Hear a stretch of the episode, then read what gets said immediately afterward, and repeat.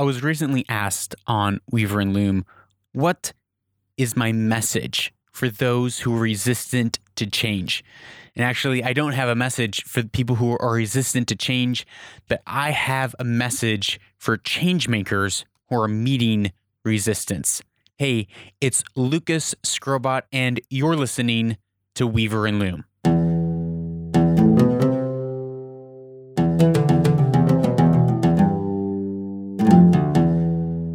A few weeks ago, I was asked by M underscore XCII on Instagram.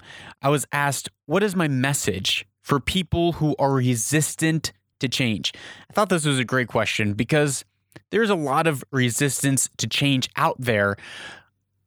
And the thing is with change, sometimes change is good and sometimes change is bad. I don't think necessarily that all change is good and all change is positive. So there's some people who are resistant to change for all the right reasons, and sometimes there's people who are resistant to change. Um, they have reasons, but maybe those reasons aren't the best reasons. So before we get into my message for people who are resistant to change, which, as I mentioned, I really don't have a message for people who are resistant, but I more have a message for people who are seeking to make a change in the world but are facing and meeting resistance as they are trying to move their change forward, whatever it may be. Here on Weaver and Loom, we are talking about the purpose of the podcast, of this episode, of the show of Own the Future is for changemakers. It's connecting us back to our purpose. The weaver and the loom. The loom represents our work, it represents our heritage, it represents our destiny, and us as weavers are those who are the ones weaving on it. And oftentimes in mythology, the the weaver and the loom, it represented fate or destiny. So that's what we're doing today. We're talking about how do we connect back to our work, back to our purpose, back to our destiny. And for us as change makers, change making is part of our destiny, and we are bound to face and meet resistance, and that's okay. But before we get into that message, we need to discuss and understand how change happens throughout a society.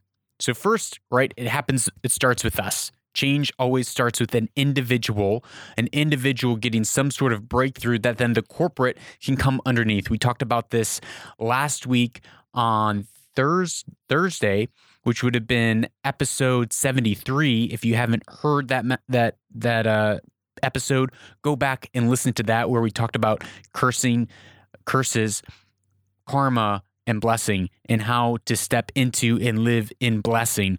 And so it's people who bring breakthrough that the corporate thing can come under. This is how effectively change happens. But there's also ways that innovation or technology or ideas spread through a population. So, how does society change? There are two books, one by Malcolm Gladwell called Tipping Point and another called The Diffusion of Innovation, which talks about how societies are complex systems.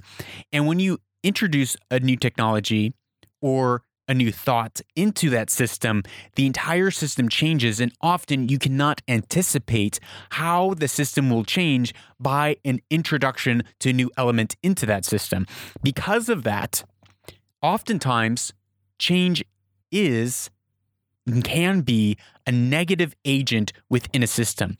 Often the systems that we have in in our daily life, we do not even notice that they exist we don't even notice that they're present. And that is evidence and that shows that that system is actually working quite well. And we want our systems to work quite well. But at times we think, oh, we need to change the system without realizing that it's highly complex and it's actually doing, on the whole, pretty well, depending on which system that you're talking about, what system you live in. But when anything is introduced, it doesn't just happen to the entire system all at once. You may remember from your math class or science class or statistic class the bell curve. The bell curve is exactly what it sounds like. It's a graph, and at the beginning of the graph, the, the line is pretty flat and low, and it slowly starts to creep up, and it rounds at the top, and it comes back down. This is representative of how an idea or technology moves through a population set. It starts with a few people adopting the idea or the innovation. And these would be the the innovators, the inventors, those early adopters, people who love new things, people who love to be on the cutting edge. Now, remember, people who love to be on the cutting edge don't always like to be on the cutting edge of all things. Someone might love to always get the latest gadget and technology, and yet they're still listening to classical music or listening to the music on vinyl. So just because you're an early adopter does not mean that you're an early adopter in all areas. As the early adopters adopt the new idea, the new thought, the new technology, whatever it may be, it begins to move slowly through the population until it hits a tipping point where it's now the majority can look at this new innovation, this new idea, and say, oh, it is safe, it is acceptable and it's actually more risky for me not to adopt it than adopt it because then I'll be on the outside. The people that are in the middle of that graph, the majority, they want to feel safe. They want to feel on the inside of what's happening. They don't want to feel like an outlier or on the outside. They don't want to be late and they don't want to be early. They want to go right along with the crowd, right along with the majority. And so these people wait, wait, wait, wait, wait until it's a safe idea or technology. It's been tested and vetted, and then they jump in on it. And then there are the laggers. The laggers are the people who seem to resist, resist, resist, resist, and may never actually adopt this new idea or this new innovation. So, three examples. One, you guys remember Google Glass? Those glasses with that little clear box that you looked like a little cyborg walking around. Well, the the early adopters loved it. They grabbed onto it and they got a lot of flack for doing it. They really stood out and it was kind of awkward in my opinion. But it never was able to reach a point where it could actually tip into the majority. It never really caught traction people were still like, uh, it's a little too far out there for me right now. I'm going to wait until it's safe before I adopt the technology. That's an example of something that never made it through the market to reach market saturation. Then there's the smartphone. The smartphone, it started, there's a few people adopted it when the, the first iPhone came out, but there's a lot of people, myself included, who kept their, their flip phone or their Blackberry because to them it was more reliable, it was safe. And then as it moved through the majority, everyone dropped their Blackberry and they all picked up their iPhones or their Samsung and they adopted the smartphone. But yet, there are still people, the laggers, who are using dumb phones. They haven't adopted a smartphone. Think of electric cars. Electric cars right now it has moved through the early majority, the early adopters, and now it's starting to be on the in. People, the majority, is starting to adopt electric cars, hybrid cars, because it's no longer risky, but it's now on the in. But yet, there are still people today who are driving cars who have zero technology and it has no computer chip in it, and they are happy to remain at that place, never changing away from their 1969 Buick. Okay, so where are we going with this? There are people who adopt early, people who wait for it to be safe to jump on, and then there's the crowd that are probably never or going to be very, very, very, very late to adopt a new idea or technology. And as I said earlier, we don't necessarily always want the majority, the early adopters, or the laggers to adopt a new technology. I, for one, am not always eager to see change happen. I'm actually resistant to a lot of change that's happening even right now today in the world. The biggest thing that I'm probably resistant to as far as change goes based on my principle and based for good reason is the attack and the undermining of the family unit. What do I mean by that? I mean that right now, especially in America and in the West, there are laws that are passed that if your five year old son or daughter says, I'm a girl, I'm a boy, when really their biological gender is male or female. If my son would say, I'm a girl, there are laws that are being passed that I would not be able to tell him otherwise. And I could actually get my kid taken away from me by the government if I put him in therapy to help him with his his his gender disorder. Why is this important? Why is the the attack on our the, the definition of male and female gender? Why is this an issue? Why is it an issue in, in the first place? And what is it leading towards? Well, I'm so resistant to it because really it is the the liberal socialist left that is attacking and tearing down the definition of family, of father and mother. Why? Because if it can degrade and undermine the family unit, then individuals must be reliant on the government, and the government becomes the provider. The government becomes the mom, the government becomes the dad.